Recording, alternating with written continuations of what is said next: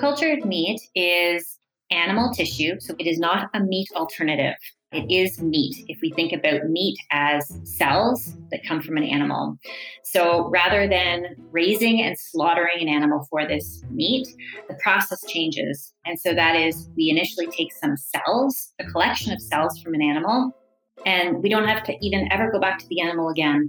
We now have those cells, and now we can grow those cells outside of the animal.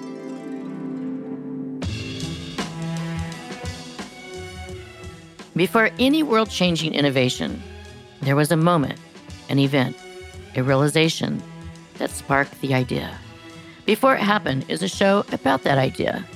I'm Donna Laughlin, and each week I'll take you on a deep dive into a singular light bulb moment that inspired the visionaries to push forward and change our lives. On this podcast, you'll hear from innovators from an array of industries and philosophies who imagined and are still imagining the future. Grab your passport and let's go on a journey together.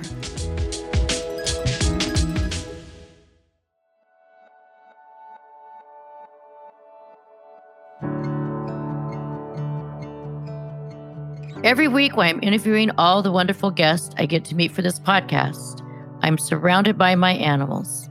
In fact, we love animals at the show. I think we actually have 22 legs between all of us.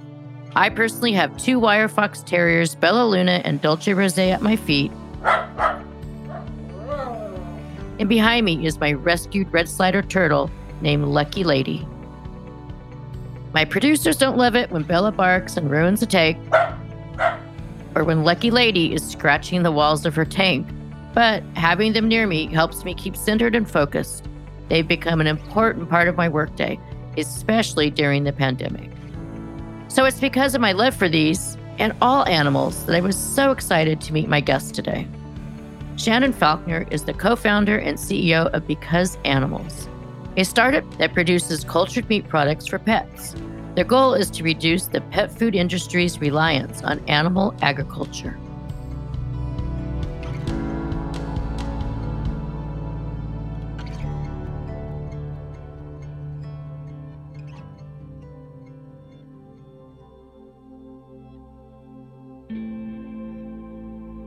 So what exactly is cultured meat? Because Animals makes pet food from meat products that are grown in a lab from just a few animal cells. Shannon is a PhD. She's a scientist with a background in microbiology and biochemistry. But until she launched her company, she had never been an entrepreneur or even worked professionally for a business of any kind. She's also a vegetarian and a passionate cat rescuer. She realized even though she herself didn't eat animal products, it was nearly impossible to find commercial pet food that offered her own animals that same option. So she set out to make one on her own, and Because Animals was born. And it couldn't have come at a better time. The American Pet Products Association says sales topped $100 billion in 2020, and an all-time high, smack in the middle of the pandemic.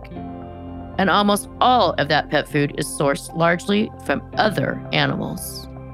Meanwhile, the market for meat alternatives is expected to hit $140 billion in the next 10 years, which would account for about 10% of the global meat industry. Shannon was recently named one of the 40 social entrepreneurs to watch in 2022 by Cause Artist, and for good reason. She is disrupting an industry that has been badly in need of disruption.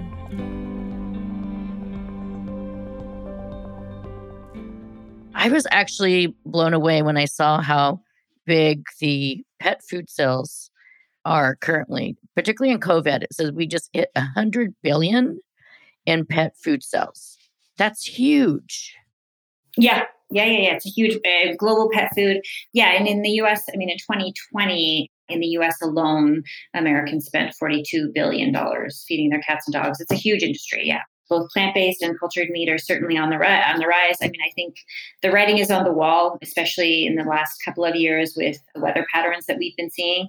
I think previously, climate change, it's sort of fallen on deaf ears. And now that people are actually understanding what some of the consequences are, it's beginning to ring home a little bit more loudly that we need to do something. And animal agriculture is the main driver of climate change. Yeah, absolutely. So let's start a little bit on your background. I believe that you're from Canada. Is that correct? Yeah, I'm originally from Canada. That's where I did my PhD and my master's. And then I moved to California to do my postdoc at Stanford. And actually, I'm a biochemist by training, mostly in that I've worked with microbes, not tissue, animal tissue, but microbes. And I was doing microbiome research, actually, while I was at Stanford. But I'm quite well versed in sort of scientific language. And it was really when I was there that I decided that I wanted to dedicate my scientific training to taking animals out of the supply chain.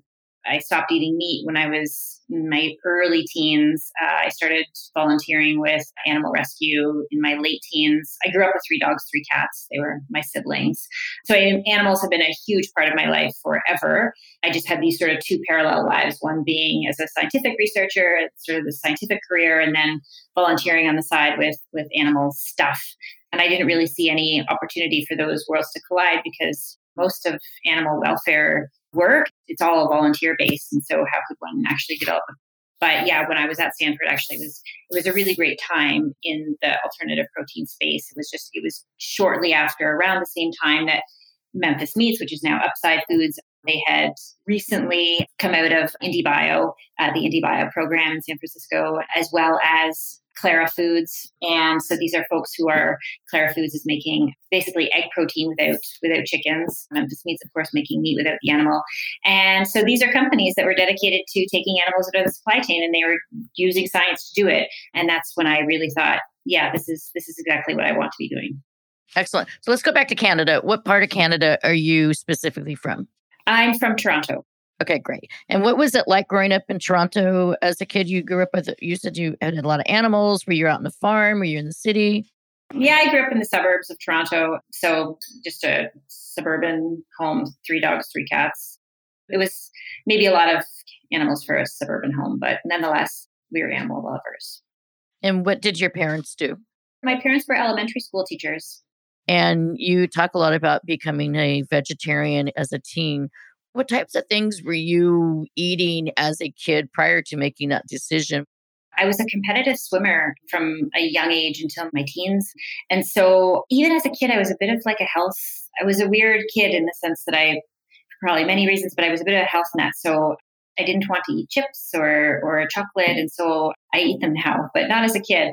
And so I was always very focused on, the raw vegetables and fruit and so on. But my decision to become vegetarian was really, it was not so much about the health piece, much more about my best friends were animals. And so it wasn't, at a young age, I immediately saw what is the difference between my dog and my cat that I love so much and the cow and the pasture or the pig. So that was the reason I stopped eating meat. And I didn't actually really receive any pushback from my friends at lunchtime or whatever. I just, no, I don't want to eat meat. And that was that. Yeah, nobody really got bent out of shape about it. It wasn't a big deal. I used to get in trouble because I would put it in my napkin and try to hide it because I didn't want to eat it either. Just so it's like, ugh. Yeah, I think probably my dad was a phenomenal cook, but he was a very meat heavy kind of guy. And so he cooked a lot of meat. So I did end up eating more than I wanted to because he was the cook and he would get upset when I wouldn't. But he passed away when I was 16. And so I didn't eat very much meat at all. It's sort of between, 13, 14, 15. And then definitely when he passed away at 16, then it was, okay, that's it, done. And at that point, were you beginning to do your animal rescue as well? Or when did the animal rescue come to fruition? Oh, I started volunteering in my late teens. So it was well before university, but yeah, still I was a teen. And so I didn't have a license. So my mom would drive me to and fro. It wasn't very, very regular. So I suppose it was actually, during my master's that I took in my first foster cat at the Annex Cat Rescue in Toronto. So she was my first foster cat. And then I continued, I was the adoption coordinator with the Annex Cat Rescue for probably 8 years or so. And then during my PhD, became the feral cat coordinator and then the head of the chair of the board for a year. So you leave beautiful Canada and you come to Stanford, which is literally it was an institution, but it's an experience of its own, right? An amazing opportunity. What was your vision at that point when you were coming to Stanford? Had you already visualized this food 3.0, so to speak? Or what was your intent in coming to Stanford and how did that change? So my intention was going to Stanford. Well, first of all, to have this incredible opportunity was really quite phenomenal for me. And so it was really, initially, I just saw it as an opportunity to do more research in the area that I really, really was passionate and really loved, which is mostly sort of microbial research. And microbiome is a whole other fascinating field. So mostly my motivation was really just to continue to just dig deeper in research. Really still volunteering aside, I had always intended on continuing to do animal rescue stuff. But at that point, there was still no marriage between my animal rescue pursuits and my scientific career or my day-to-day scientific work. It wasn't until probably about a year and a half in, as I was thinking increasingly about, next steps. And the sad reality of being a biomedical researcher is that even if you don't do animal work yourself, the work that you do will, if it's translatable research, it often will touch an animal. And so I started to become increasingly uncomfortable with this. And I had some more exposure to groups that were doing animal work. So basically you're saying animal testing? Scientific is that research. What you're referring to? Yeah. Okay. Yeah. So I was able to separate animal rescue work and then scientific work.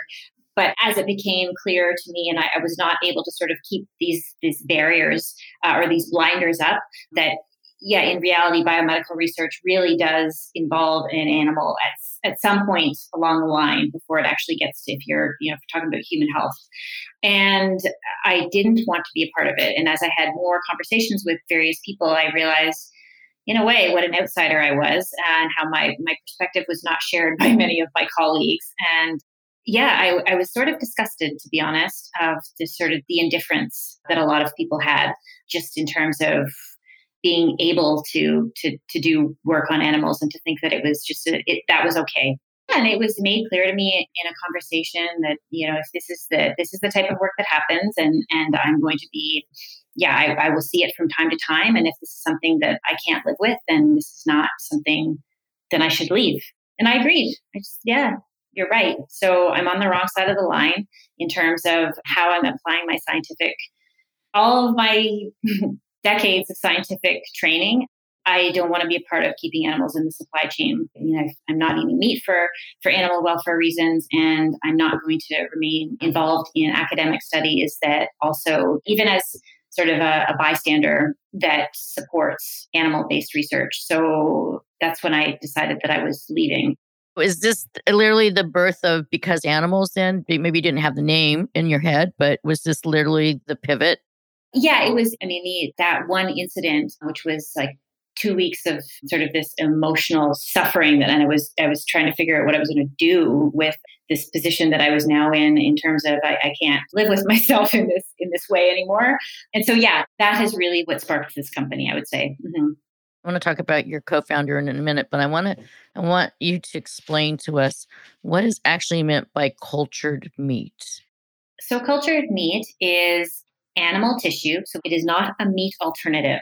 It is meat. If we think about meat as cells that come from an animal. So it is meat, cells that come from an animal that are grown, they're propagated outside of the animal. So rather than raising and slaughtering an animal for this meat, the process changes. And so that is, we initially take some cells, a collection of cells from an animal, and we don't have to even ever go back to the animal again. We now have those cells, and now we can grow those cells outside of the animal. And specifically what I mean by that is we grow them in a vessel that is called a bioreactor. We feed those cells inputs of vitamins, minerals, amino acids, the same things that those cells would be consuming inside of an animal. We feed them to those cells outside of the animal in the bioreactor. The bioreactor is this place where, there's controlled gas exchange and temperature, which again is the same as inside the animal. So we're basically mimicking, for all intents and purposes, we're mimicking the environment inside of an animal, outside of an animal, and we're growing that meat there. So fascinating. And you have some really famous mice that you have as part of this. That I think there's three. Can you tell us a little bit about like why you chose mice and how that evolved? Yes. So we chose mouse because mouse is the ancestral diet of the cat. So as a cultured meat company that's focused on pet food, we chose to grow a protein source that is most evolutionarily appropriate for cats. So of course, yeah, in the wild, cats eat mice, small birds, and insects. Chicken and beef are the main ingredients in commercial pet food, but those are also the main allergens for our cats and dogs. The only reason why chicken, beef, seafood are included and are used in commercial pet food is because those are the leftover products from the human food supply chain. And I would like to talk about that at some point a little bit more later, because that is a really, really important area to discuss. But coming back to the point at hand, so we chose mouse. And for us, we started with mice that would have otherwise been used for research purposes. So we adopted them basically from this place that would have used them for research purposes. And we took a sample of tissue from some cells from their ears. And those mice then went to live with actually one of our stem cell scientists. She built a really plush mouse house in her house. And so the mice, it was 2-3 levels. So the mice, yeah, they were able to just live out there. I think of the three, one of them passed away a few months ago, but that mouse was at that point 2 years old, which is very old for mice. And the other two that are still alive, yeah, they're quite geriatric, but they're doing well. So they were able to live out the rest of their mousy lives in a mouse house. And yeah, we were able to use that tissue to grow meat. They literally, I mean, these mice have a legacy now, right? They've become very purposeful. So in the past couple of years, there's been a lot of, I mean, I personally like soy and any things that's a substitute. It doesn't need to taste like chicken. I don't get that part. Like, why is it a substitute? Why is it supposed to taste like chicken? But things like Impossible Burger and Beyond Burger, are these cultured? I mean, is the cultured meat that you're creating is you know, is that going to translate into our diet, the human diet, eventually? So Impossible Foods, Beyond Burger, those are plant-based products. So they are considered meat alternatives because they may be excellent protein sources, but they don't have the genetic material of an animal. So cultured meat and those plant-based companies, yeah, they are different things. So there are companies that are definitely focused on, many, many companies actually, that are focused on cultured meat for humans. And in fact, the majority of companies that exist right now, they are all focused on making cultured meat for humans because animals is rather unique. We're at the moment still the only ones focused on making cultured meat specifically for cats and dogs. But the industry by and large is focused on creating cultured meat, whether it's the actual muscle cells or fat cells, interested in creating this product for humans to consume. Interesting. So let's talk about the bad stuff. I have 2 wire fox terriers I've had in my life, mini dogs. I see you have a turtle behind you.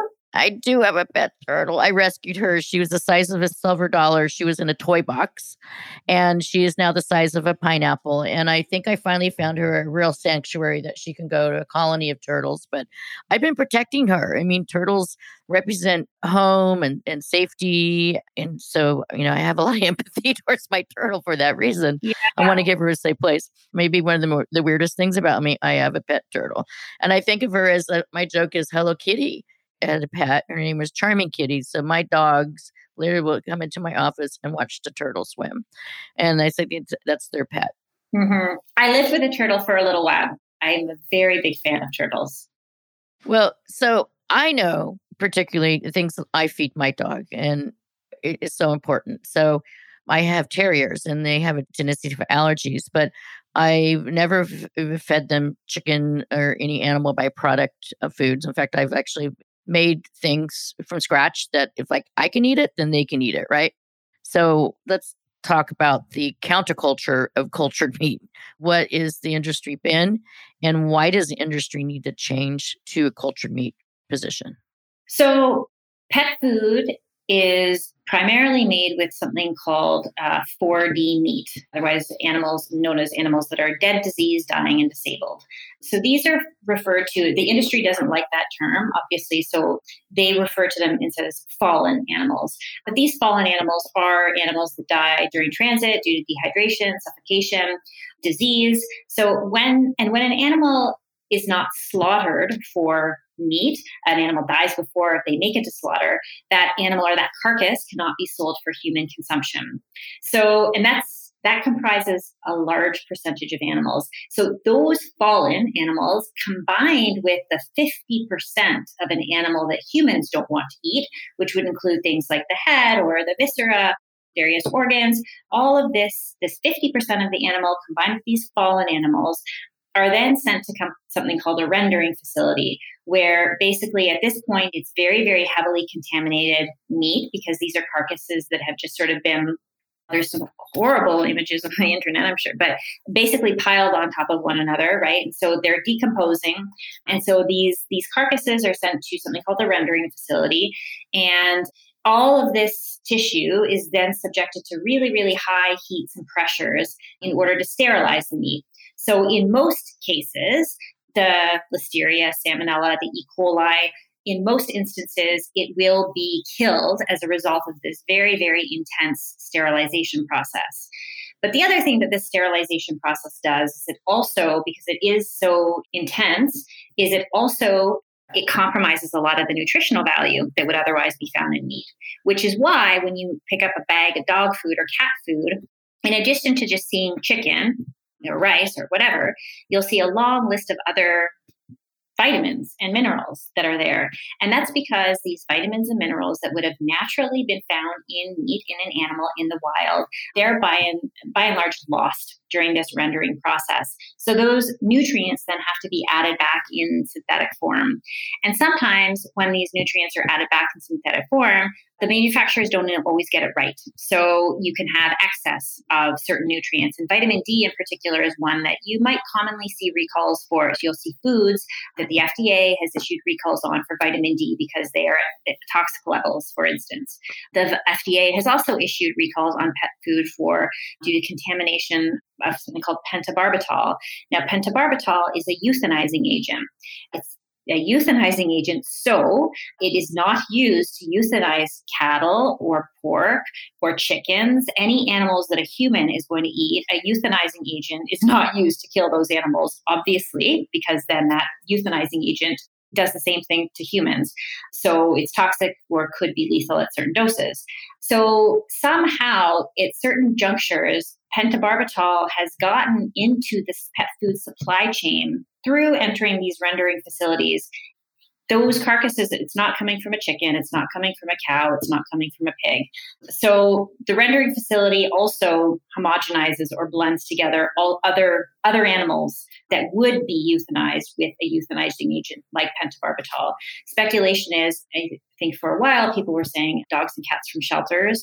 That's never been proven, but dogs and cats in shelters or anywhere, certainly they are euthanized with pentobarbital, or horses. And so anyway, the point is that those animals that have been euthanized with this toxic, lethal compound, those carcasses have ended up in rendering facilities, and it has had consequences on the animals, of course, that have consumed that meat. So I'd say that the problem with pet food as we know it, in terms of the problems that current pet food poses to our animals, for the most part, pet food is safe, for the most part. But because we do run into this issue with sort of over-supplementation, sometimes under-supplementation, not getting it right because of the intense process of rendering. This can be an issue, as you mentioned, contamination by, which would otherwise usually be fecal microbes. Those are also, they've been found to contaminate the meat as well as sometimes chemicals like pentobarbital. So those are all reasons why the FDA might issue a recall on certain types of pet food, and those are all reasons why one should be thoughtful about what they're feeding their pet.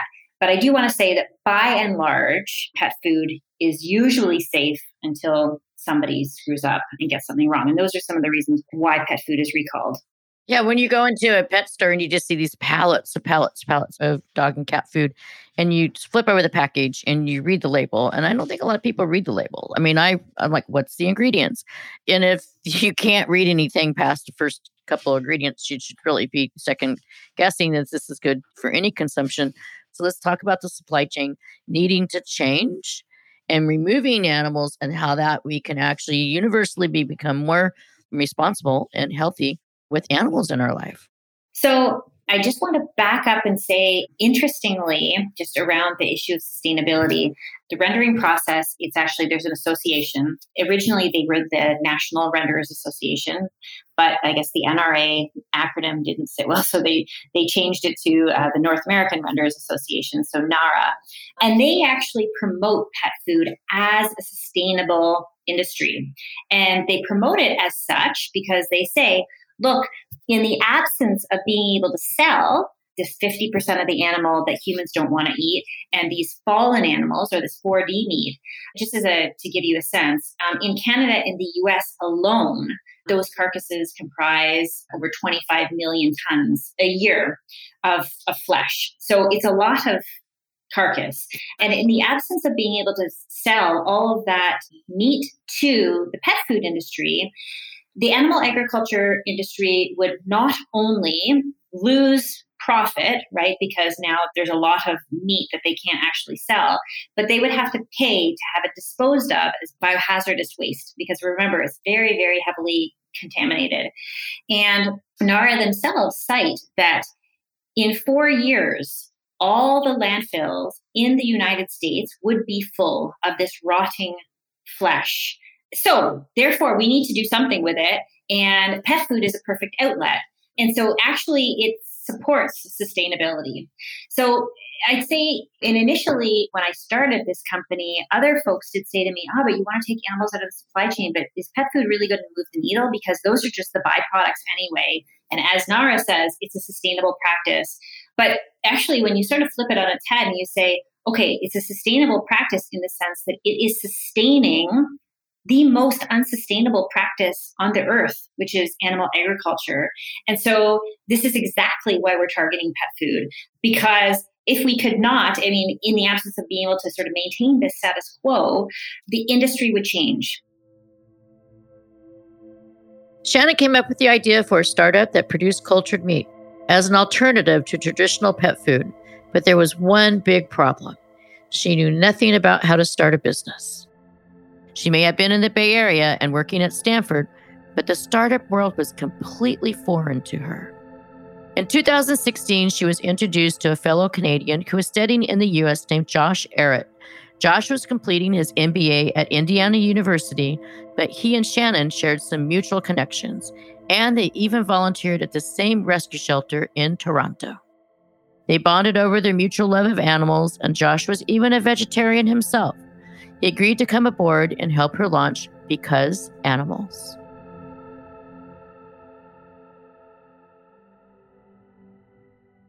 So what about funding? Were you bootstrapped, or did you were living on credit cards, or how did you get funding, and who are your angels?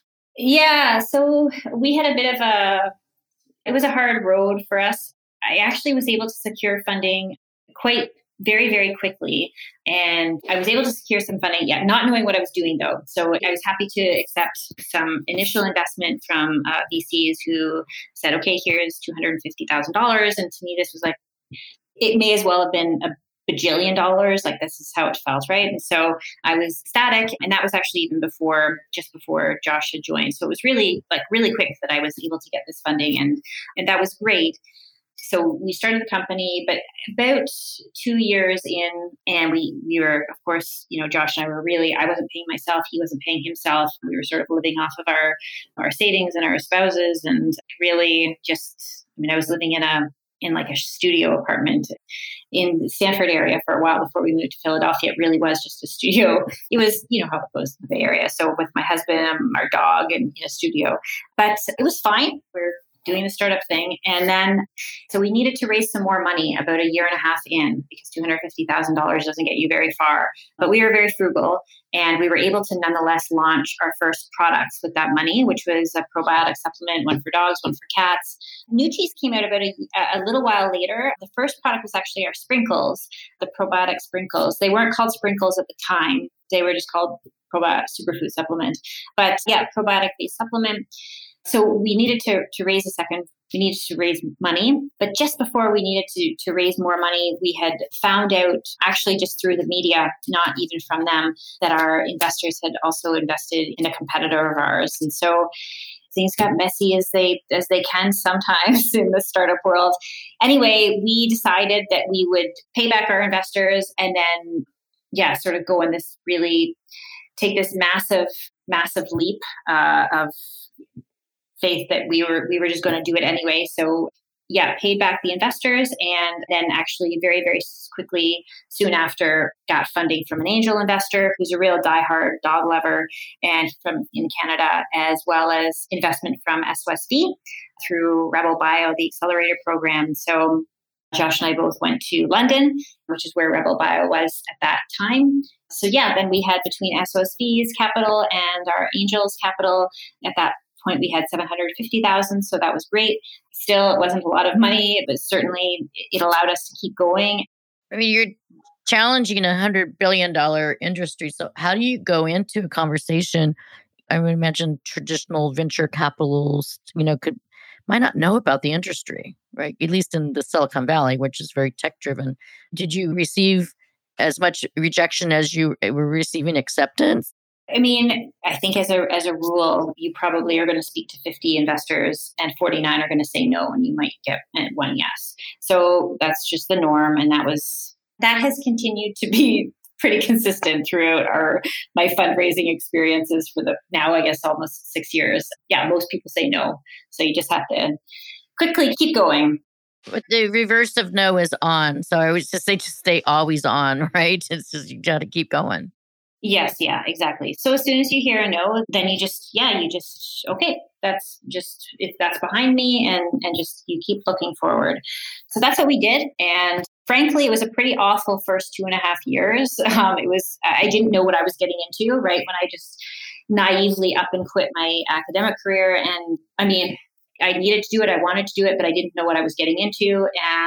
And good thing I didn't know what I was getting into, because I think I would have had a lot more hesitation. But I had no plan B, which is what, I mean, I think any founder, if you have a plan B, then don't even bother starting. Really is, when you start a startup from nothing, you really have to have, like, that's it. There is no plan B, and this is going to work no matter what. And so that was really the mentality that we had. And so the first 2.5 years were really, really hard, very, very tough. We had a lot of obstacles, but there was just no turning back. And so we just had to push through all of the hardships that came our way. So it was a slow start for us. Well, not only are you creating a business, but you're changing mindset and you're creating a movement, right? So I personally know new cheese because my dog likes the sweet potato. My puppy hasn't had them yet because she's 4 months old, so I'm still keeping her pretty, even more raw organic. But I've tasted them. Yeah, they're human grade. So yeah. I ate it. So can you walk us through the actual products, like where you are in delivering that to market? Yeah, so we actually didn't get our lab up and running to actually start the work on cultured meat was really 3 years in before we actually had enough funding that we could start the lab part. So when we initially started in the early days, we started knowing that, okay, we would go in this direction. But in addition, because we are eventually going to be making this product that is going to totally revolutionize the industry. We believed it then. I believe it now. It's an ingredient that people really don't know. They don't know much about, rightfully so, because it doesn't exist yet. So we're going to really need to do a lot of work in terms of communicating to the consumer what this ingredient is, why it's better for not only the environment and farmed animals, but also their pets.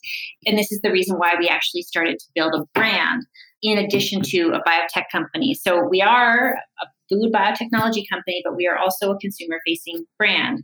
And those are classically, like in venture capital, those are two very, very distinct styles of company, right? Most people don't do both at the same time. But we truly believed, and I do believe that the best way to actually to convey and get the messaging out to the consumer as to what this ingredient is, it really needs to come from us, not another company that we actually sell this ingredient to who then tells the customer what it is, because there's lots of opportunity for them to get it wrong. They're not creating it. They're not the visionaries behind this ingredient, so on and so forth. So we started with building the brand, and we were obsessed because, of course, myself and Josh, being pet parents as well, we're obsessed with pet health.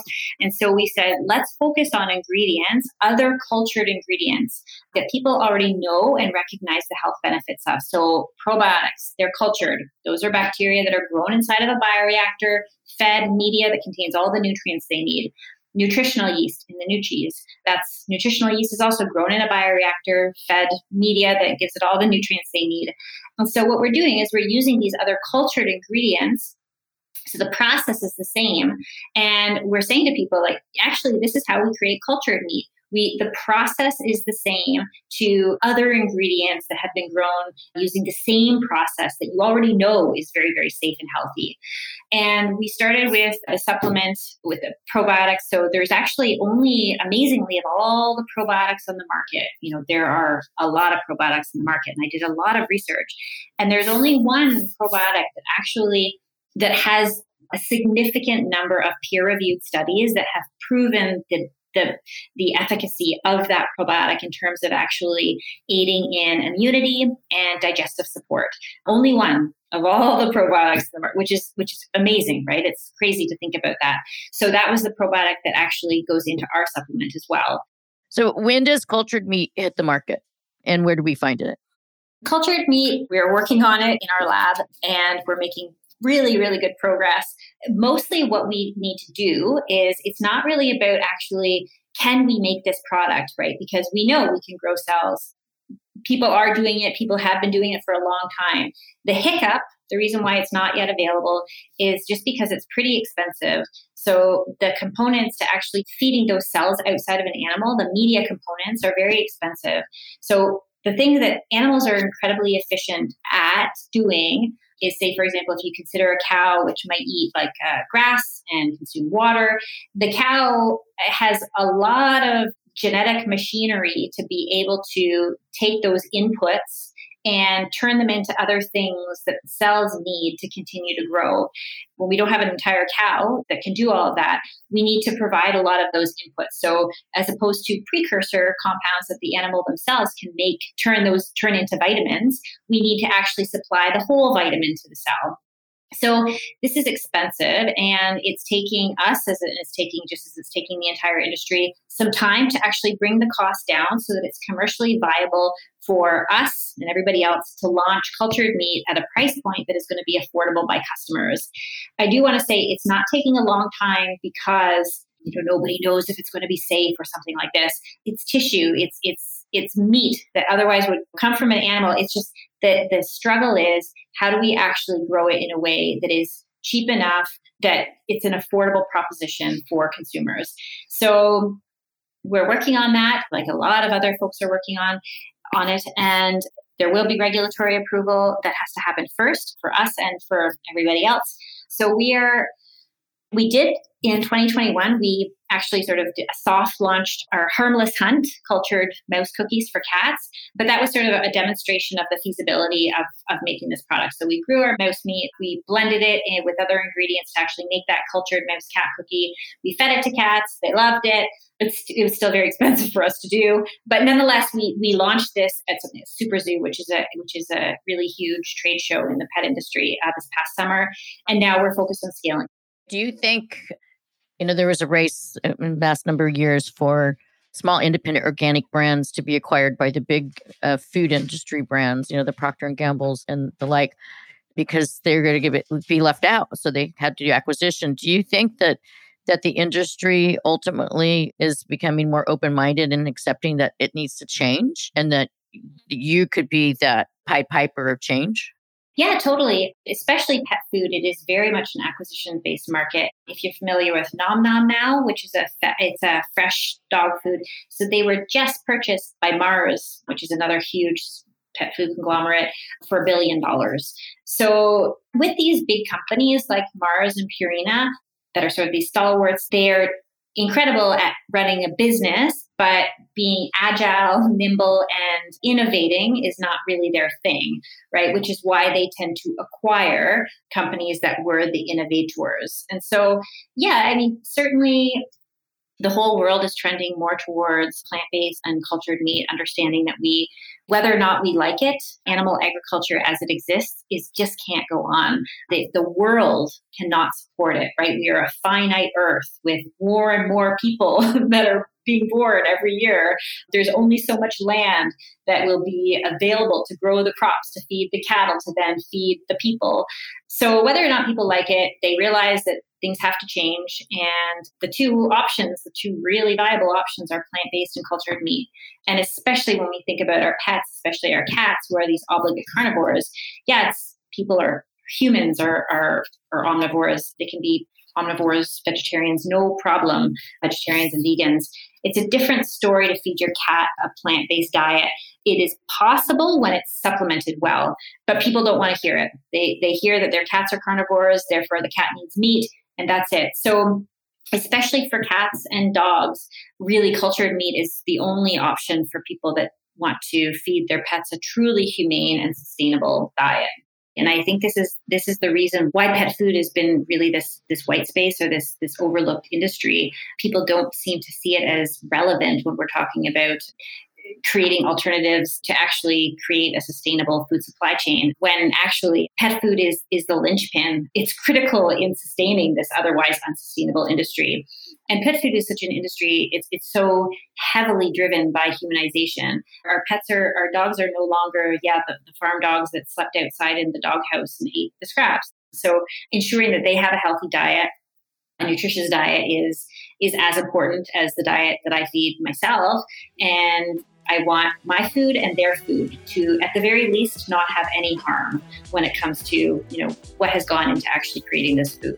So it's the same conversation, whether it's our dogs and cats or it's us.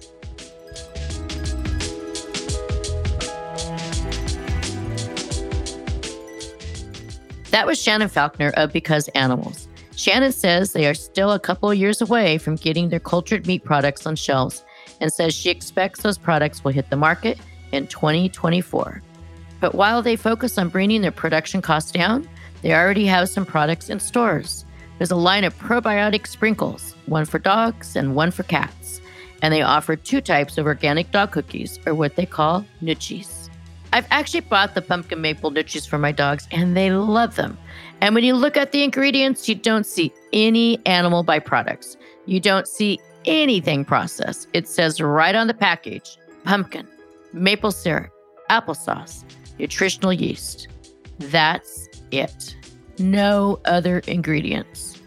Because Animals' mission statement is to create foods and supplements for dogs and cats that cause no harm to animals or the planet.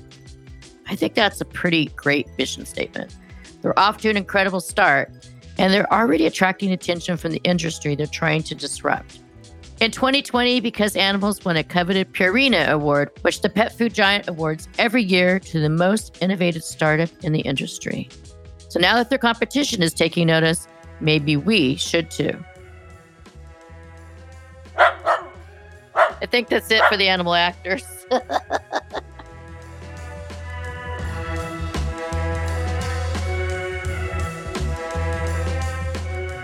Thank you for listening. Follow Before It Happened on Instagram and Twitter. And don't forget to subscribe, rate, and share the show wherever you listen to podcasts. Before It Happened is produced by me, Donna Laughlin, along with Studio Pod Media. The executive producer is Katie Sunku Wood. And all episodes are written and developed by Jack Brewer, with additional editing and music provided by Notalab.